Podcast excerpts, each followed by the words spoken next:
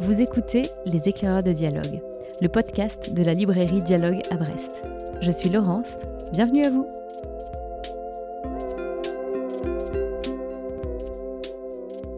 À E7, ils ont lu environ 700 livres cette année. Si chacun et chacune ne devait en retenir qu'un, lequel choisirait-il? C'est la question que j'ai posée à nos libraires Mathilde, Rosen, Nolwenn, Laure, Marie, Nicolas et Anaïk. Et dans ce nouvel épisode de notre podcast, c'est une liste riche et variée que nous vous proposons de découvrir.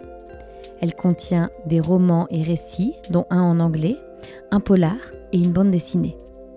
Tous sont de très grands coups de cœur qui ont marqué notre année et qui, nous l'espérons, vous embarqueront. Peut-être à votre tour conseillerez-vous ces livres après les avoir lus? Rien ne pourrait nous faire plus plaisir que de partager avec vous ce bonheur de notre métier de libraire. Mais assez parlé, plongeons dès à présent dans ces sept lectures incontournables de 2023. C'est l'un des grands succès de librairie de cette année et c'est amplement mérité, selon notre libraire Mathilde. Le livre qui m'a marqué cette année, c'est le livre de Cédric Sapin-Dufour qui s'appelle Son odeur après la pluie qui est édité euh, chez Stock. Euh, l'histoire, elle est assez simple. C'est euh, l'histoire donc de Cédric qui raconte la vie qu'il a eue avec son chien. C'est un gros bouvier bernois qui s'appelle Hubac. Et donc dans son livre, en fait, on va découvrir du jour où il l'a adopté jusqu'à justement la mort d'Hubac. Et à travers leur histoire qu'ils ont eue ensemble, en fait, c'est tout le, les pans de la vie d'un homme et de son chien, ses histoires avec sa famille, ses histoires d'amour, et comment son chien l'a ramené au quotidien. C'est-à-dire que la, la vie, euh, ça la ralentit un peu. Le chien n'a pas cette idée de, de rapidité du lendemain, et que du coup, c'est quelque chose de très humain et qui ramène à quelque chose de très euh, simple, une vie très simple. Et en fait, c'est un livre qui fait un bien fou. Enfin, je sais que moi, quand le lisant, j'ai trouvé que ça m'a fait. J'étais contente le soir de retrouver euh, Cédric Sapin-Dufour et son chien Hubac, que ça rappelle un peu notre vie, en fait, les moments de notre vie qu'on peut avoir par rapport à la mort, par rapport à la famille, essayer d'expliquer, voilà, euh, les choix qu'on peut avoir dans notre vie. Et en fait, tout ça via le biais de leur chien, en fait. Et c'est vraiment une relation très belle. Le livre n'est pas du tout dans la mièvrerie, ça se lit euh, très facilement, c'est beau, c'est un peu poétique, euh, c'est drôle par moments, c'est triste. Et euh, ce qui est aussi intéressant, c'est que vraiment son chien reste un chien. Il prend pas du tout la place d'un enfant, pas du tout la place d'un humain. Ça reste un chien euh, qui pue, qui, qui du coup a une sale odeur après la pluie, qui, qui peut être pénible, mais en même temps qui va être un chien qui va l'accompagner dans les moments les plus tristes et les plus heureux de sa vie. Je trouve que ces périodes troubles, c'est euh, quelque chose à, lire ou à offrir qui, pense, ne peut, peut, plaire à beaucoup de gens. Même si on a eu un chien ou pas de chien, ou même si euh, c'est pas les chiens notre animal préféré, vraiment, ça, c'est très agréable à lire en tout cas. Et aussi la préface de Jean-Paul Dubois, qui est une très belle préface et qui nous emmène directement dans, dans le thème avec une, très belle plume. Enfin, c'est vraiment, euh, c'est un livre qui fait du bien, qui se lit bien, qui est beau, qui est empli d'humanité et qui vraiment apporte un plus dans, je trouve, dans, notre quotidien. Quoi. De là à prendre un chien, je sais pas, mais euh, en tout cas, c'est euh, vraiment un très beau texte.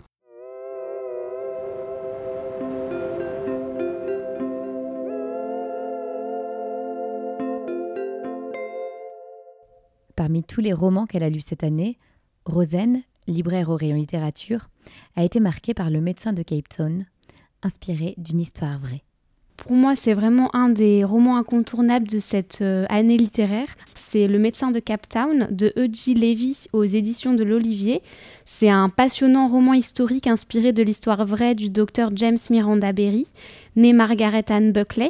On va suivre le personnage donc de Margaret Barclay, une jeune femme euh, passionnée par la médecine elle va partir à Londres avec sa mère, elles qui sont originaires d'Irlande, pour chercher le soutien de l'oncle qui est euh, peintre célèbre à Londres. Celui-ci ne va pas les aider, mais par contre, Margaret va être euh, aidée par un de ses amis proches, Mirandus, qui va euh, lui donner libre accès à sa bibliothèque. Et c'est ainsi que Margaret va découvrir sa passion pour la médecine et l'anatomie en général. Et sous les conseils de cette amie, Mirandus, elle va euh, se présenter au concours de, médecine déguisée en homme et elle va rester euh, déguisée en homme toute sa vie. Une fois devenue médecin, elle va devenir médecin des armées et partir euh, en tant que médecin en Afrique du Sud, à Cape Town. C'est donc un roman où on voyage dans l'histoire qui se passe au début du 19e siècle et puis en même temps un, roman où on voyage dans l'espace avec notre personnage. C'est vraiment un des romans de l'année qui m'a embarqué, que j'ai lu d'une traite et que j'ai pas voulu quitter une fois commencé. Et qui me reste en mémoire et que je pense continuer à conseiller à Noël un beau cadeau à mettre sous le sapin.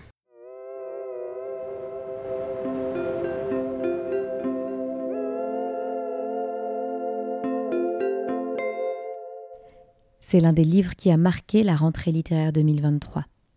Une lecture nécessaire dont Nolwenn nous parle tout de suite. L'un des livres qui m'a le plus marqué cette année, c'est incontestablement Triste Tigre de Neige Sino. Le sujet de ce texte, je pense que vous le connaissez. L'autrice y raconte les viols commis par son beau-père durant son enfance, de ses 7 à 14 ans. À 17 ans, elle porte plainte. Au procès, son beau-père reconnaîtra les faits, sera condamné. À sa sortie de prison, il fondera une nouvelle famille, se remariera, aura des enfants. Alors Triste Tigre, ce n'est pas un roman, pas non plus un récit autobiographique à proprement parler. Triste Tigre, c'est une réflexion sur l'inceste. Et Neige Sino transcende son histoire personnelle, expose des faits. Elle se met dans la tête de son bourreau, et c'est glaçant, car au-delà du fait de nous raconter le point de vue de la victime, elle expose et questionne ce qui peut se passer dans la tête de son violeur. Elle interroge également la littérature, décortique euh, Lolita de Vladimir Nabokov, mais aussi des textes de Virginia Woolf, Christine Angot, Virginie Despentes. Alors lire ce livre, c'est un peu comme descendre dans un puits sans fond. Il n'y a pas de lumière, aucune paroi à laquelle se raccrocher. Mais c'est pourtant un texte sur lequel il ne faut pas faire l'impasse. Parce qu'il nous oblige à voir la réalité, il nous oblige à regarder la monstruosité droit dans les yeux. Nechsino écrit La littérature ne m'a pas sauvé, je ne suis pas sauvé. Je crois cependant qu'elle a écrit un livre essentiel à lire et à faire lire. Un livre que l'on doit lire pour les victimes, celles qui ont parlé, celles qui se sont tues, celles qui n'ont pas survécu. Et c'est aussi un livre à lire pour nos enfants, pour nos adolescents, pour mettre des mots et briser le tabou de l'inceste.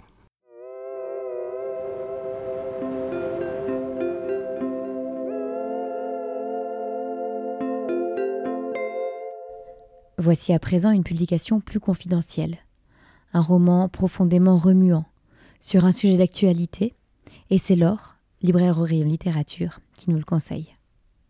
Alors moi j'ai choisi de vous présenter un texte qui a été publié par euh, les éditions Kidam, qui s'appelle Murmure et qui a été écrit par euh, Caroline Dins. C'est un texte fort, tant par le fond que par la forme, et dont le sujet me semble nécessaire à entendre. Ce texte, il est composé de deux histoires, et chacune, à leur manière, aborde un sujet commun, celui de l'avortement, de la condamnation faite aux femmes lorsque celles-ci veulent interrompre leur grossesse et des dérives qu'engendre une telle condamnation. La première histoire semble se passer dans le futur. En tout cas, elle s'apparente à une dystopie. C'est un long poème, ou plutôt un long murmure, que nous délivre une femme, coincée entre quatre murs, ceux d'une prison pour femmes, coupable d'avoir avorté ou d'avoir fait une fausse couche. En effet, dans cette histoire, que l'acte soit volontaire ou involontaire, les femmes sont dans les deux cas condamnées.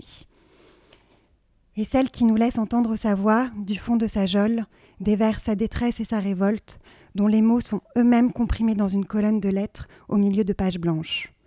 Telle est la forme du texte. Une longue colonne à l'intérieur de laquelle défilent les paroles d'une victime injustement condamnée. C'est saisissant, au point que nous avons envie d'être aux côtés de cette femme, d'espérer qu'elle s'en sorte, qu'elle renverse avec ses sœurs de prison ce système. Sa plainte, son chant nous envoûte. Mais non, l'auteur met un point à ce récit poignant pour nous plonger dans une autre histoire, légèrement plus classique dans la forme, plus connue dans les faits, car au fur et à mesure que nous avançons dans ce second récit, nous comprenons qu'il s'inspire du procès de Bobigny, où l'avocate Gisèle Halimi a su s'illustrer pour défendre une mineure, alors poursuivie en justice pour avoir avorté après un viol. Nous sommes donc projetés dans le passé, et à une époque pas si lointaine où l'avortement était condamné. À la fin de l'ouvrage, dans les remerciements, l'auteur confirme que ce texte fut écrit en mémoire des femmes fortes et unies du procès de Bobigny, et aussi en solidarité des prisonnières du Salvator, où l'IVG est désormais considéré comme un homicide aggravé. À ces derniers mots, une question se pose. Avons-nous réellement lu une dystopie lors de la première histoire? Hmm, Tout le génie du texte est là. Il n'y a ni futur ni passé. Les deux textes sont dépourvus de date, de lieu géographique, de nom. Dans le second texte, la mineure est nommée grand-enfant, les parents père, mère, l'avocate, maître avocate, etc.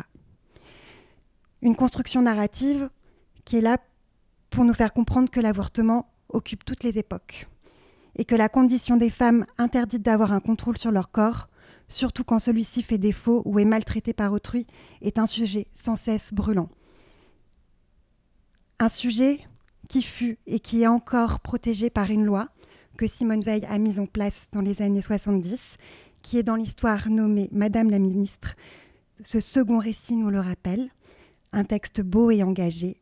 Alors merci à Caroline Dins et aux éditions Kidam pour avoir euh, porter ce texte pour cette rentrée littéraire de 2023.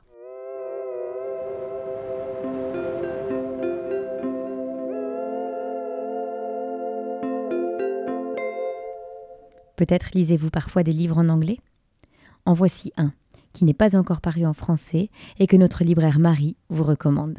Moi, mon incontournable de l'année, c'est Yellow Face de R.F. Kwang, qui est une autrice euh, sino-américaine ce qui a une importance dans cette œuvre-là. En fait, c'est l'histoire de deux autrices, une blanche et une sino-américaine également. La deuxième va décéder en présence de la première. Et euh, du coup, la jeune femme blanche va voler le manuscrit que l'autre était en train d'écrire et le faire publier en le faisant passer pour euh, son travail à elle.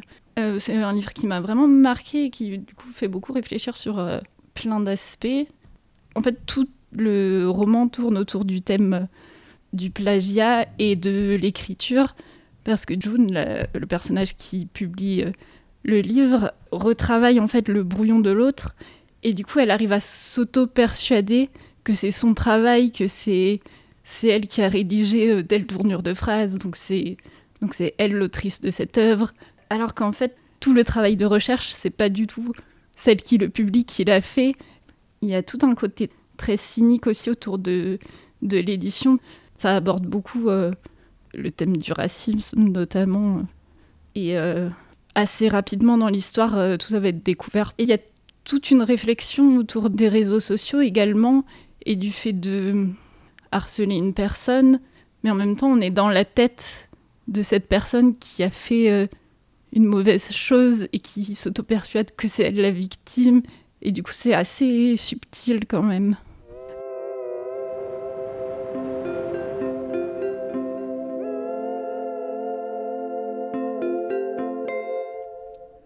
À présent, nous retrouvons Nicolas, libraire au rayon BD, qui partage une de ses lectures phares de l'année, la nouvelle bande dessinée de Daniel Cloves. Je vais vous présenter Monica, qui est un album de Daniel Cloves, un auteur américain qui a sorti déjà beaucoup d'albums et qui a fait une petite pause dans sa carrière de 7 ans. Là, on n'avait pas d'album depuis 7 ans. Euh, Monica, ça va être le récit d'une, femme euh, à travers différents moments de sa vie. Ça va être monté un peu comme un puzzle euh, avec des flashbacks, des petites choses comme ça. Donc, on va reconstituer un peu tout son parcours à cette femme-là, qui a un parcours pas évident puisque elle est rapidement abandonnée par sa mère. Souvent, elle ne connaît pas son père.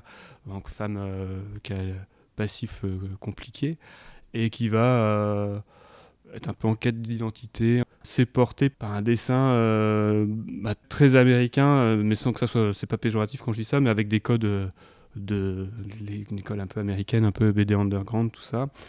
On va avoir un côté, comme souvent chez, chez Cloves, il y a un petit peu teinté de fantastique ou de, de bizarre en tout cas. On est assez proche de ce que peut proposer en cinéma des réalisateurs comme Lynch. Elle va être un moment dans, le récit en communication avec son grand-père décédé par l'intermédiaire d'un vieux transistor. Donc il y a ce côté un peu euh, euh, croyance un peu de pouvoir parler avec les morts. Il y, a, plein de choses un peu comme ça qui viennent jalonner le récit. Puis sa, sa mère a, côtoyé des sphères un peu hippies, donc la drogue est pas loin, nos femmes est même présente, et il y a des choses où, avec des personnages un peu sous, sous-produits. Voilà, on est, on, est, on est dans un dans un univers un peu flottant comme ça lié à tout ça. Mais voilà, avec mais euh, le récit de cette femme-là qui est assez incroyable et, qui arrive avec, malgré toutes les, embûches de sa vie, euh, finit par avoir une vie un peu apaisée en, fin de vie. Mais voilà, ça, va être une vie tumultueuse un petit peu quoi. C'est un univers bien marqué, euh, Daniel Close. Hein. Ça m'a fait penser par certains aspects aussi à ce que peut proposer Chris Ware. Pas forcément dans la narration, parce que la narration de, de Close est assez, assez traditionnelle, mais mais par contre, ouais, dans ce côté, euh, euh, comment on dépeint un peu les, les, les, les gens américains, on n'est pas dans une grande ville américaine, donc on est dans une Amérique euh, un peu transversale. On n'est pas dans le, dans le, rêve américain du tout. Je suis toujours hyper enthousiaste à découvrir un, un, Close, et puis là, j'ai pas été déçu de, de celui-ci. Au contraire, ouais, là, je, je, me suis régalé à, à, lire ça. Très belle lecture de, de cette fin d'année là.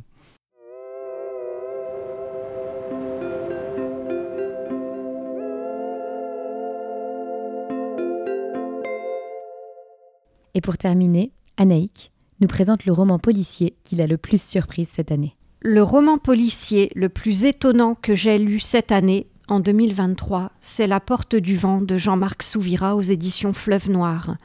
Ça démarre euh, comme un polar euh, classique, hein, avec un commandant de police, Paul Dalmat, qui est chargé euh, d'enquêter sur sans doute un règlement de compte entre clans mafieux à Paris.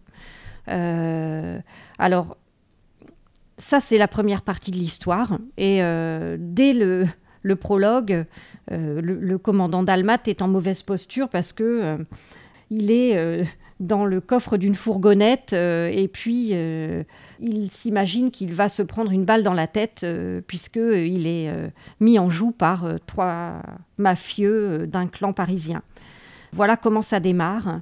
Alors on, revient quelques mois en arrière, au moment où les règlements de compte commencent et où euh, Paul Dalmat est chargé de l'enquête. Le plus étonnant, c'est que dans la deuxième partie de, ce roman, on se retrouve pendant la Première Guerre mondiale, au moment où des étrangers, il y a des Chinois, des Américains, etc., sont venus euh, euh, soutenir l'effort de guerre près des tranchées. Voilà, là je vous en dis pas plus. Il y a deux personnages qui vont sortir de ce roman. Donc il y a Paul Dalmat aujourd'hui et il y a Zhang, un jeune chinois qui est euh, complètement euh, incroyable. Il fait des études de médecine. Euh, il parle aux oiseaux, il pratique l'acupuncture, il est incroyable. Et ces Zang qu'on va retrouver bah, lors de la Première Guerre mondiale avec d'autres personnes. Et voilà, Jean-Marc Souvira va nous expliquer pourquoi on remonte à cette période-là de l'histoire. C'est un, roman policier incroyable et inspiré de faits réels. Incroyable.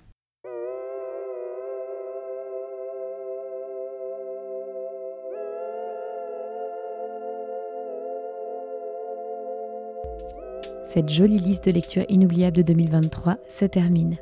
Nous espérons qu'elle engendrera pour vous de belles découvertes. Vous pouvez retrouver toutes les références des livres cités en description de cet épisode.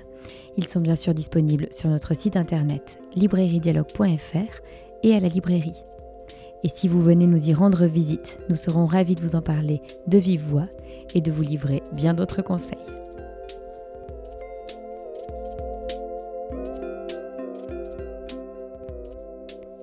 Il me tarde déjà de vous retrouver pour un prochain épisode. Et d'ici là, si celui-ci vous a plu, surtout, n'hésitez pas à nous le dire et à en parler autour de vous. A très vite et belle lecture d'ici là